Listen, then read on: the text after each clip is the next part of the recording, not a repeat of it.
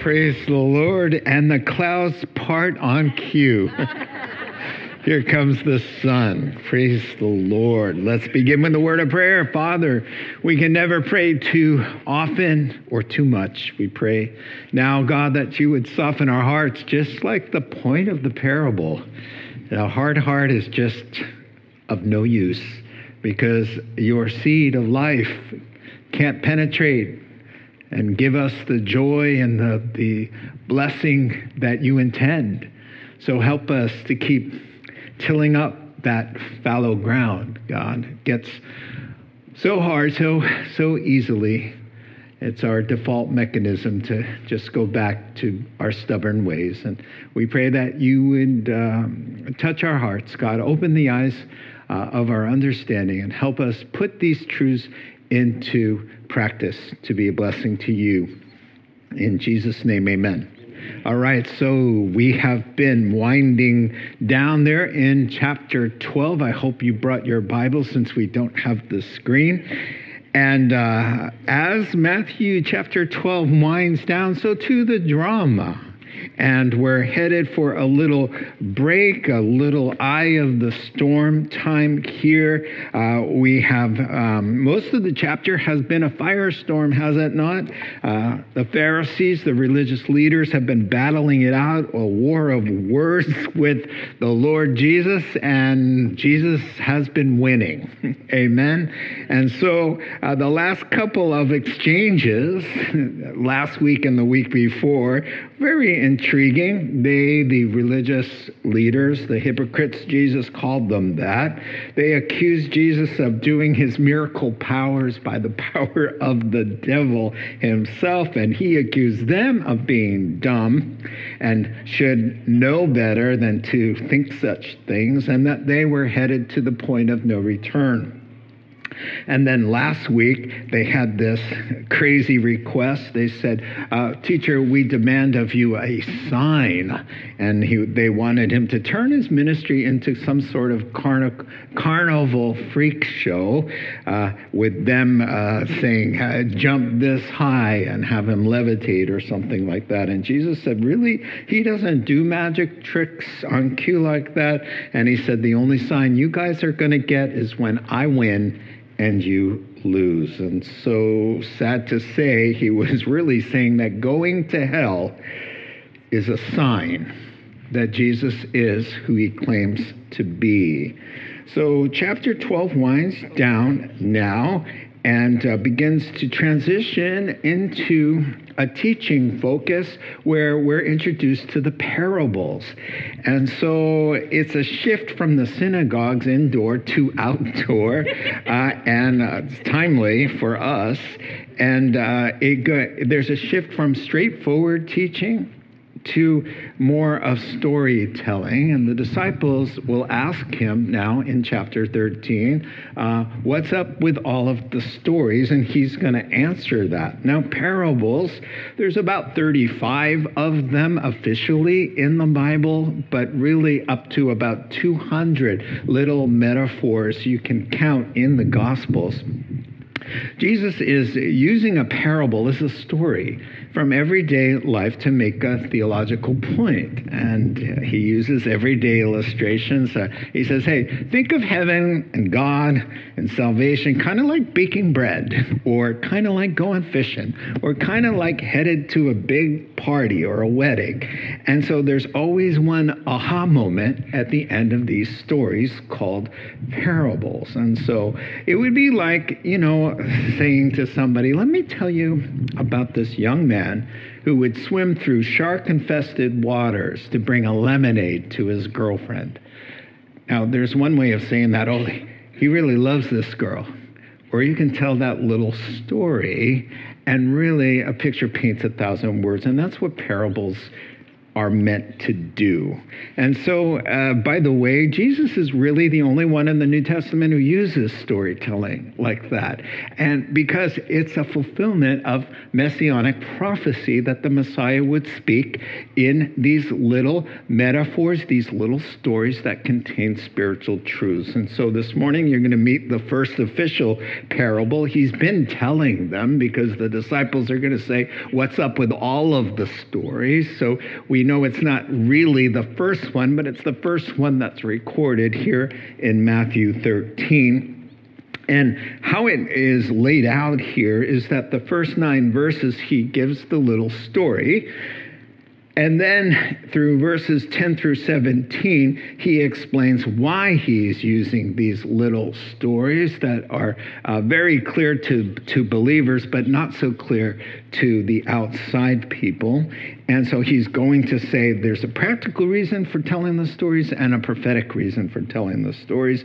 And then he's going to walk through the story of the farmer who's sowing seed, who meets 4 kinds of soils, which represent the 4 kinds of responses that people have in their hearts to the seed, which is the gospel, the word of God that brings salvation once it's allowed to germinate within our souls. And so what's cool about this first parable is that he walks through it and explains it. It's kind of like the template for all the stories to come. We can see, oh, everything sort of has a spiritual meaning. And so they're symbolic of something else. And so after he explains it, it's a lot easy to see that.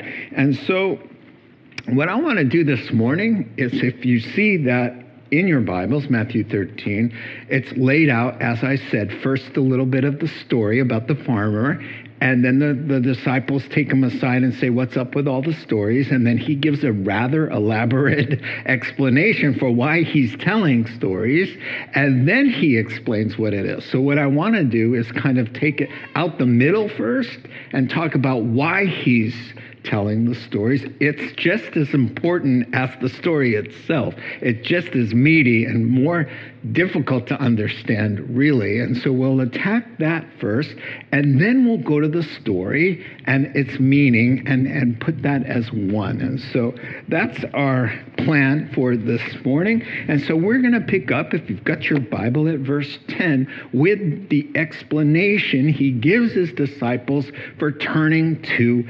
storytelling. And it's not like a fable with Jesus. These stories are teaching stories.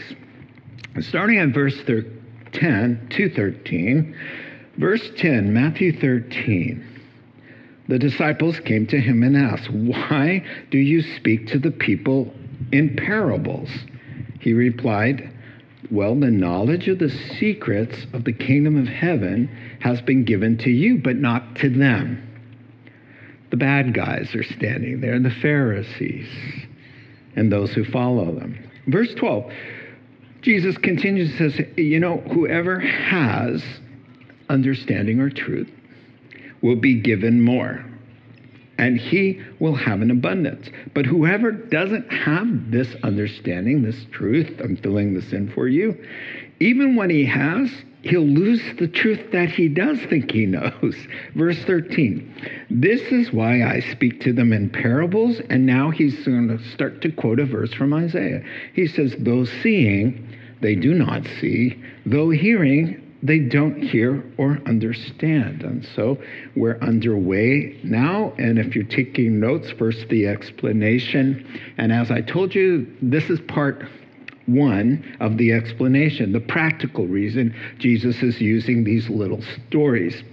And then we'll move to the prophetic, and then we'll dive into the actual story of the parable of the sower. And so he says, really, if there's a practical purpose here, he says it's in response to the polarizing of the crowds. They're very distinct now. Those who are for Jesus, those who are open, those who are taking his truth and applying it, and those who have hardened their hearts and said, even though they understand, they don't want anything to do with God or his truth. And so he has 2 groups now, and he's going to respond to those 2 groups by speaking in parables.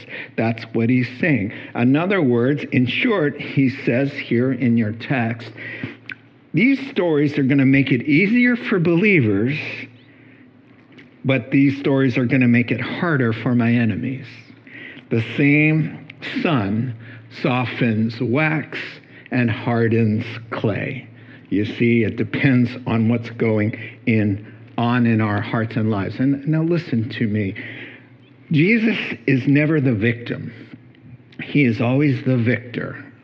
So if people are going to play games with him, he's way ahead of the game. And he's going to, if you want to, harden your heart and do the things you should not do, and become opposed to God in truth, then Jesus is going to use that and almost bless that. And this is the point here. And so backing up to verse 10, the disciples have noticed the change in his teaching style. Man, you got a lot of stories. What's up with that? And so he answers. And notice what he says in verse 11. Heaven's mysteries are being revealed to you, but not them.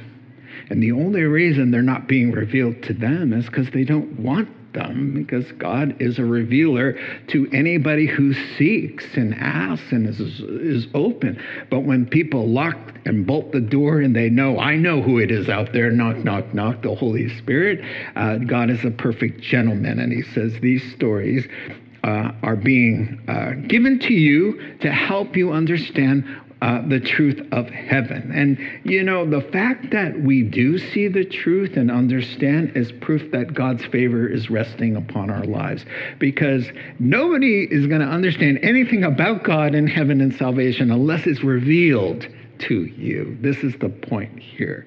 And that, like, remember when Jesus said to Peter, who do you think I am? And he says, you are the Christ, the Son of the living God. And Jesus says, I'll tell you what, you didn't think of that on your own.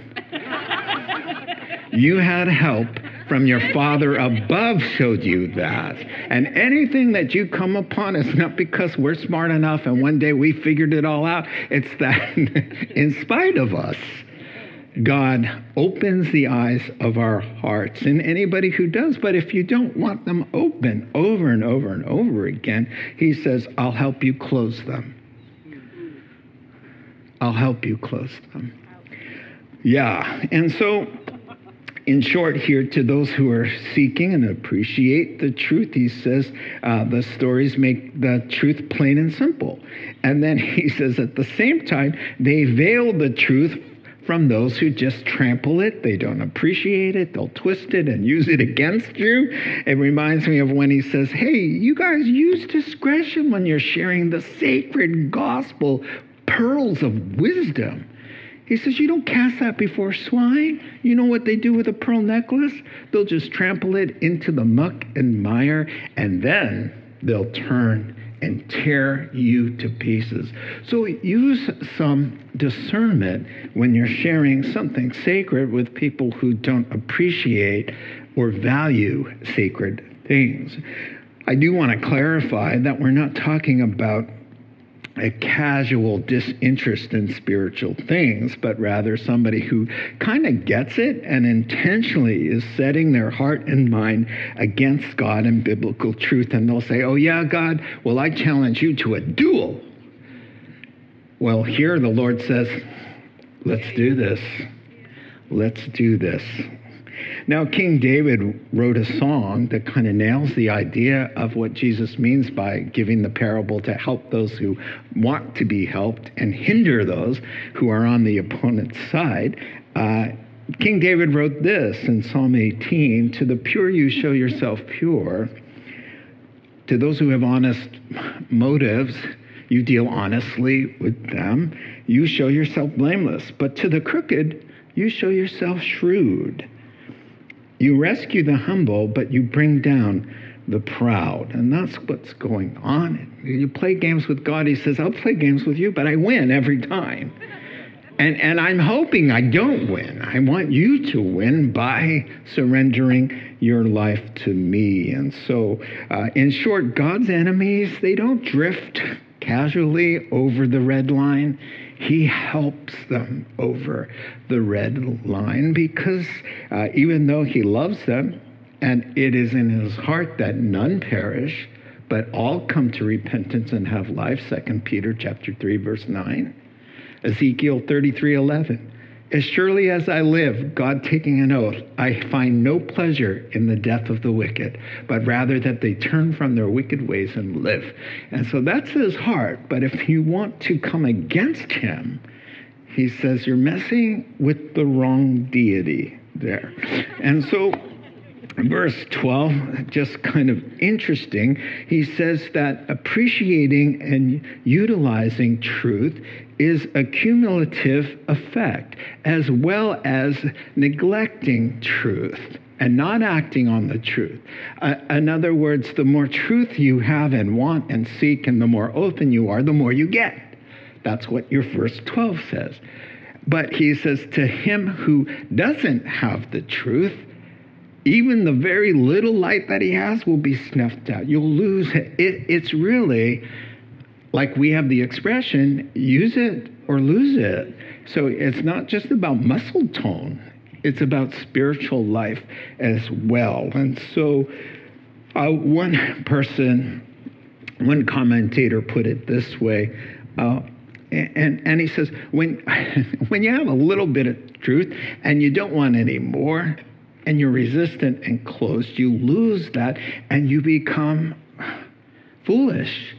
And so one writer said, when a person bows down to worship the image of an elephant, when human beings attribute this vast, intricately designed universe to a chance explosion, when somebody will pay somebody good money to read their palm and make decisions in their life based on what a fortune teller says at the corner of Mendo and 4th Street. He says, God is giving them over to their desire to exchange truth for a lie. And so truth gradually drains out of their souls like a slow leak in a bike tire, which manifests itself in Romans chapter 1 with people driving on a flat, exchanging the truth of God for a lie, and the lifestyle that they would call wise and right and good and healthy is absolutely just the opposite. And so verse 13 sums it up there. Jesus' parables lead some to the light and help others remain blind. And now the second reason he says, and besides, it's a fulfillment of what Isaiah chapter 6 has to say. He says, really, it's a sad description, isn't it? Here, I'll read it to you, verses 14 through 17. So in them, and he's talking about the Pharisees and the Sadducees who have a PhD in Bible. Do you understand that? Do you understand that they are called in the Bible doctors with law degrees? The law means the Bible. They're actually called doctors. So they have their PhDs in Bible, and they want to crucify the Son of God, even though there's 300 prophecies in Hebrew scriptures, the Jewish word for Bible, Tanakh. It's right there in their own scriptures. So he says, in them is fulfilled the prophecy of Isaiah chapter 6, 9, and 10. You will be always hearing, but never learning or understanding. You will be always seeing, but never perceiving. Verse 15, for this people's heart has become callous. The word in the Greek is fat, and it implies a laziness to think deeply. They hardly hear with their ears, and they've closed their eyes, right? I mean, it's not a blindness, it's a willful blindness. They close their eyes. Otherwise, they might see with their eyes, hear with their ears, understand with their hearts, and turn, and I would heal them. And then he says, but you guys, verse 16, you're blessed. Your eyes are blessed because they see. You have eyes and they work. You actually hear with the ears that God gave you. That's wonderful. Verse 17, he says, for I tell you the truth, many prophets and men who were right with God, or righteous men, long to see what you see. but they didn't get that chance to see it or to hear what you have heard. And so we're on part two of the explanation of why all the stories all of a sudden. And he goes to Isaiah 6 and says, it's a fulfillment that the Messiah would use these kinds of cryptic stories. Now they're only cryptic if to the bad guys, because the bad guys don't have any truth. So they don't have any grid. They don't have any structure to understand anything. If you don't have God, if you don't have the Bible's truth, how do you make sense of anything? And so Jesus will tell a simple story about baking bread, and they're all confused. What's he talking about? Oh, he's talking about some woman baking bread. You know, she puts yeast in it, and it spreads everywhere. Oh, what kind of teacher's that? A smart one, a very smart one, because we get it and they're left scratching their heads. You know, there's a parable about God letting down a net. And he says, it's a pretty simple story. The kingdom of heaven is like a net that goes down and it pulls up all kinds of fish, right? Good fish and bad fish. And so the guys get in on shore and they sit there and they sort them out. Good fish, bad fish, good fish, bad fish, good fish, bad fish. That's what it's going to be like at the end of the age, Judgment Day. And so they walk away from that going, hey, what's he talking about this time? He's talking about fish. He's talking about one's a good fish and one's a bad fish, let's kill this guy. They don't understand anything, even a simple 5-year-old. So to call these stories cryptic, they're cryptic. If you harden your heart to the truth of God, then nothing makes sense. You're flying blind. You're upside down. How can you understand life if you've rejected the God who has brought life to be, you see? And so it's fulfilling this. He says, in them.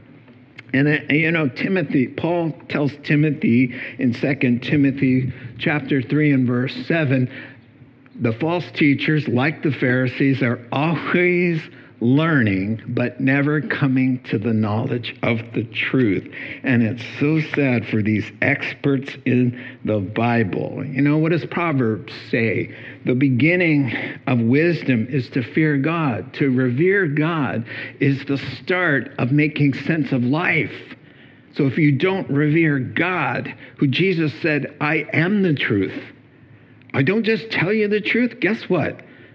I actually am what's true. I'm the definition of truth. And if you don't have Christ, you can't know what's true, because he is true. And so, in other words, really, you have a bunch of knowledge. One writer said how awful to always be growing academically and having the truth elude you at every turn. When the heart is hard against God, it leaves a man full of facts and void of life. The life that Jesus came to bring. Yeah, it's sad when you see smart people missing the simple truth, because to understand the simple truth, you have to have a right heart. And if you love your sin more than life itself, right, then you're not going to be able to have the sense to understand what's right, what's good, what's not. One of my oncologists 20 years ago, when I had a bad case of Hodgkin's lymphoma, a blood cancer, when I failed chemotherapy and radiation, I had to have a bone marrow transplant at UCSF. And one of the most smartest doctors there, the head of the program there, was my doctor. And after I received my stem cells back, stem cells are half cells, which can become any kind of cell in the body. And so when they destroy all your blood, which they had to do in my case, there are 7 kinds of blood cells that keep you alive. And when, after they destroy your blood, they give you back your own stem cells. And they mysteriously turn into all 7 of those kinds of blood cells. And so when they were repopulating me and grafting, the doctor says to me, That is amazing. They're grafting. And he says, I can see it 1,000 times and I still marvel and just wonder at the mystery. How do those cells know what to do? And I said, I got an answer. Pick me. You know, and he's not interested. I said, well, listen, God made the body. We are fearfully and wonderfully made. And it's like, yeah, all right, moving on. I got patience to see. If you miss the truth about God, what else really matters? And so one more little thought here, and then we'll dive in. But this whole idea of having eyes that don't see and knowledge that doesn't make any difference. Like the PhDs in religion who come out and give interviews for liberal talk shows, NPR interviews at Easter and Christmas time. A PhD in religion and the Bible, and they call it In Search of the Real Jesus at Christmas and Easter. We're looking for the real one. We don't want to look in the Bible for the fake one. The fake one who tells us, oh, you've got to die to your sins and bow the knee to a Lord and live for God and Him alone. Oh, we don't want that one. That's the fake one. Let's look outside of the Bible for the real Jesus. And after all, they have a PhD in such things. And they're looking and say, there He is over there. It's really sad. And so Jesus says in verse 15, they have callous or fat, lazy hearts. And he says their ears are plugged with a waxy buildup. Yeah, he doesn't say waxy buildup, but he does say their ears are plugged. And so he says, I want to open their hearts and their eyes. I would want to heal them, but they are not willing. Verses 16 and 17, then a benediction to those who are blessed to be able to see. And what I love in verse 17, he says, how blessed are you? He says, many very important, influential people throughout the ages wanted to see what you get to see, and you see it. You have a Bible on your lap. You have knowledge in your hearts and minds. How blessed are you? And I started thinking about that. Many brilliant minds have questioned, why am I here? What's the purpose of life? How to make life work? What happens after you die? And Jesus says, do you know how many brilliant minds throughout the ages wanted to know the answer to those questions? And guess what? He says, guess who's blessed? You. Who would have ever thought that you would have the answer over Socrates and Plato and Aristotle and Kant and all of these other dudes I wrote down here, Marx and Kierkegaard and Einstein and Edison? None of them bowed the knee. But you bowed the knee, and God opened your eyes. And so now we know fully why all the stories, and let's go to the story and finish up with that, starting at verse 3. A farmer went out to sow, and as he was scattering the seed, some fell along the path, and the birds came and ate it all gone. And now I'm going to skip to 19 to the explanation of what it means. Verse 19, so Jesus says, when anyone hears the message about the kingdom and doesn't understand it, the evil one comes and snatches away what was sown in his heart. This is the seed sown along the path. So let's talk here. A farmer goes out to sow seed. Jesus is going to say in Luke's account, Luke adds that Jesus says, that would be me, or anybody who sows in my name. So anybody who shares the gospel's the farmer in the story. And the seed, of course, is the word of God that God has encoded and enabled in his word, that once it gets into the heart, boom, it can bring eternal life. Faith comes by hearing, and hearing by the word of God, Romans chapter 10 and verse 17. So the power of God's word is the first thing you want to notice here. I mean, it's not like throwing around Huckleberry Finn or Tom Sawyer. It's throwing around supernaturally impacted, powerful dynamite that will change somebody's life and change their destiny for sure. And so I want you to notice a couple of things right here, right from the outset. The generous spray. So the farmer's broadcasting. What a great analogy. What a great word for the gospel. He's broadcasting the seed. And what they used to do is sometimes they'd go out first and throw the seed and then plow it in later. And so either way, he's sowing the seed, and he's generous, so generous that it ends up going all over the place. Even he hits some on the path and some falls over here and there. Why? Because God, our Savior, wants all to come to the knowledge of the truth and be saved. And so he says, my friends, oh, you may think there's no soil over there. It looks like a hard lost soul case. Throw the seed. Try pelting it over there and see what happens, man. So you never know. You may be downtown at the square with protesters. Somebody told me that they had the opportunity to share the gospel there amidst a crazy, angry, frustrated situation, and yet they shared the gospel. God gave them an in, and out came the seed, and he tossed it in there, and he said, I think it went in. I think it went in. And so, yeah, I mean, it falls all over the place in communist countries, when you're downtown, when you're at school, when you're at the gym, you just throw that seed. Well, I got saved in a bar with my brother, because seed came in there, just throw out that seed. Paul led many prisoners in his jail cell. He's just, wherever I am, I got the seed. Here, hold on here.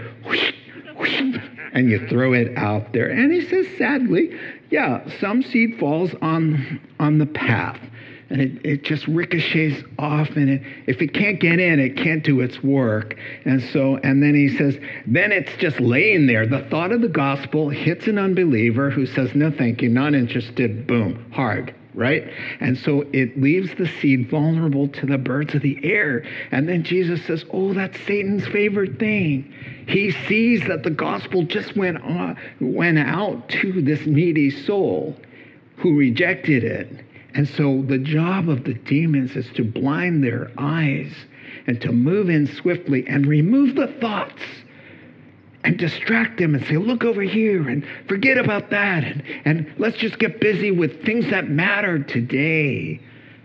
That's his job. I like what Paul said to the Corinthians, the God of this age has blinded the minds of unbelievers so they cannot see the light of the gospel that displays the glory of Christ, who's the image of God. So it's really dangerous. And by the way, it's not just unbelievers who have hard hearts. We go through seasons. And if you want God to continue to do a wonderful work in your heart, watch out for a hard heart. It comes so quickly. It'll be the end of your fruitfulness. It won't be the end of your salvation if you're truly saved. So he goes on to the shallow soil. Verse 5, some fell on rocky places where it didn't have much soil. It sprang up quickly because the soil was shallow.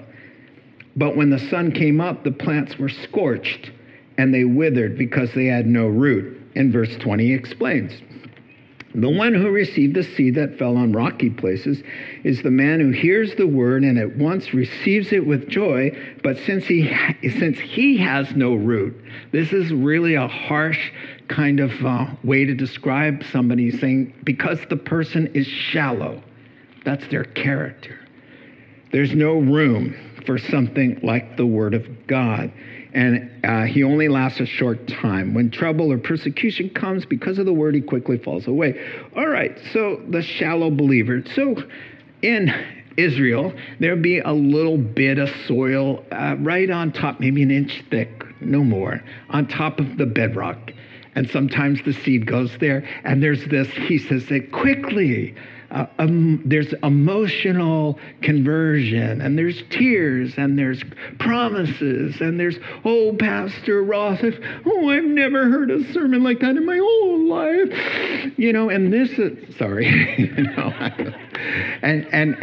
then, after 3 weeks, and they find out, Oh, they have to move out from their girlfriend or their boyfriend, or their old friends are blocking them on Facebook, and this is becoming quite a sacrifice for them.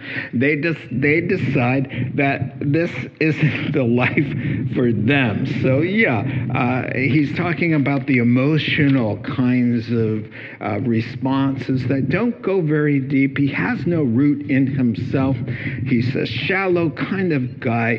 He has no interest in the weightier matters of life, nothing beyond a momentary thrill. You know, life is about school, getting a job, getting married, raising kids, taking a vacation, retiring, and die. End of story. And in between, there's a lot of reality TV, social media, and video games. That's about it. And then, interesting in verse 21, they fall away.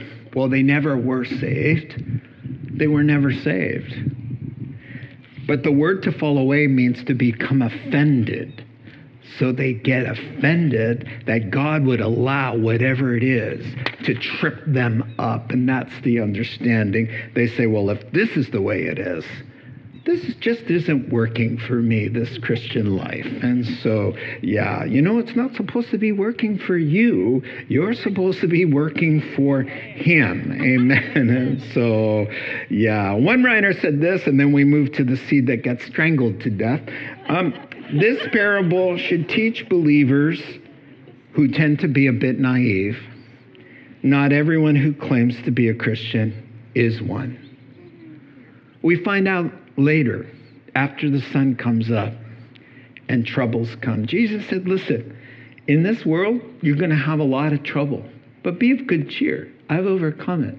And then in Acts, it says, through many afflictions, we enter the kingdom of God. And then in 1 Peter chapter 4 and verse 12, he says, you Christians, what are you acting like something strange is happening? Oh no, you're being persecuted and your life is hard. He says, why are you acting like this should surprise you? You were appointed for such things. You see? But those who don't get it rooted all the way in, it's just a little bit too much. And now to the seed that gets choked to death. The first guy, is he saved? No way. The path? Uh-uh. The second guy? No way. There was no root. No way. The third guy, some say yes.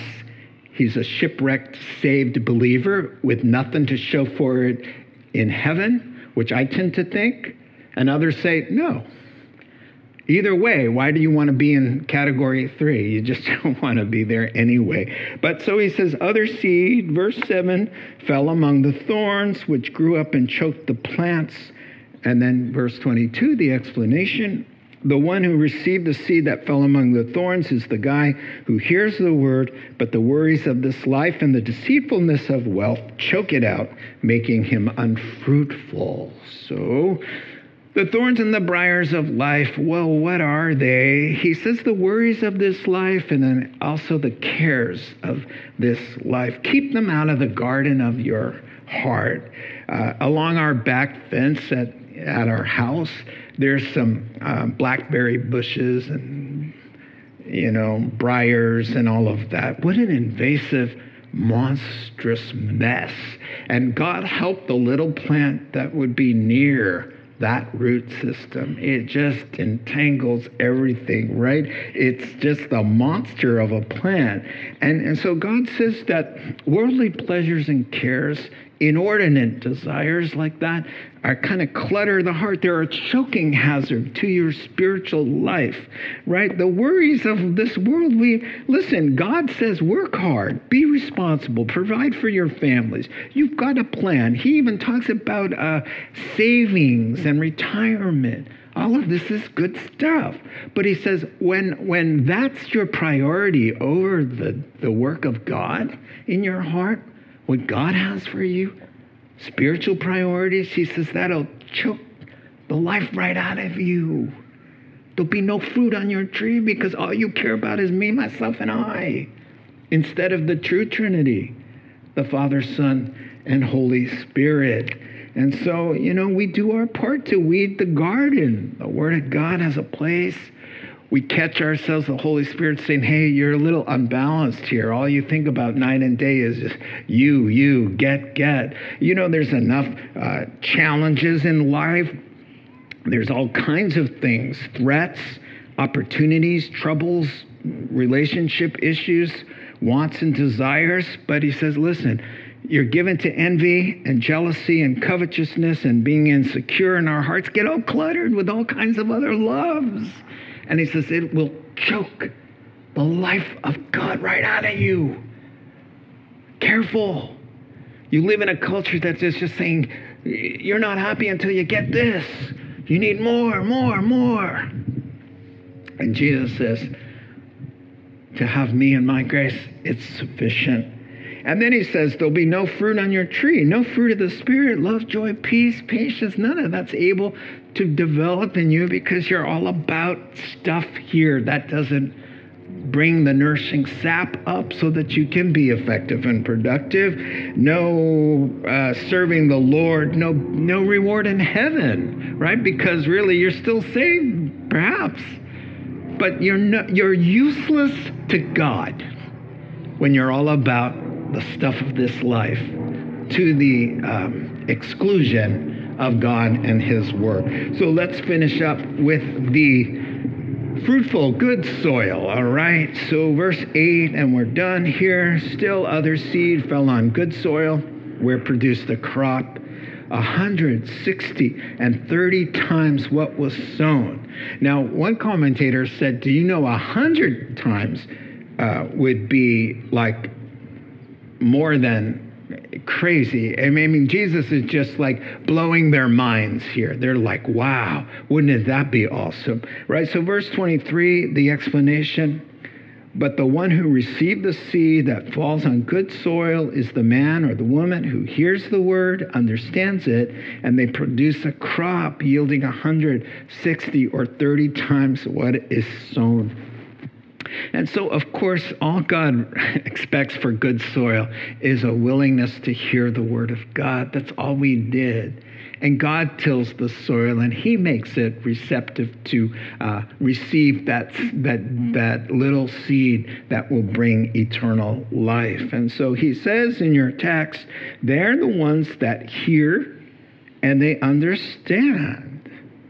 They open, they surrender, you know. I remember standing on the sidewalk outside of the bar. I had the word of God just kind of went from my head to my heart, and it produced life. And I just understood, and I surrendered right away. And I said, and that root went down into soil that God had tilled and made ready, you see. So those with good soil in their heart, they recognize that God's work and his business and his concerns have to be first, have to have a priority. And he says they'll produce fruit in differing amounts. I love this. He says some Christians are more productive than others, but it's based on what his calling is and your ability and my ability.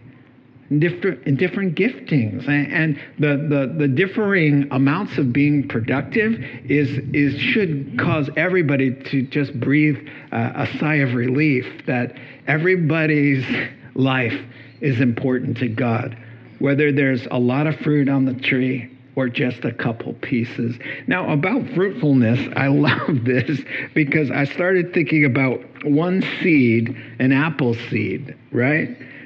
One apple seed becomes this tree, right? And one tree produces 100 apples in a season, about on average. And each apple has 5 seeds. So every season, you're talking about from that one seed, 500 seeds a season. And an apple tree lives about 80 years. Now, if it lives 80 years and has 100 apples a season, a year, then we're talking about 8,000 apples from one seed. God is saying, if that's true in nature, can you imagine what I can do with your life?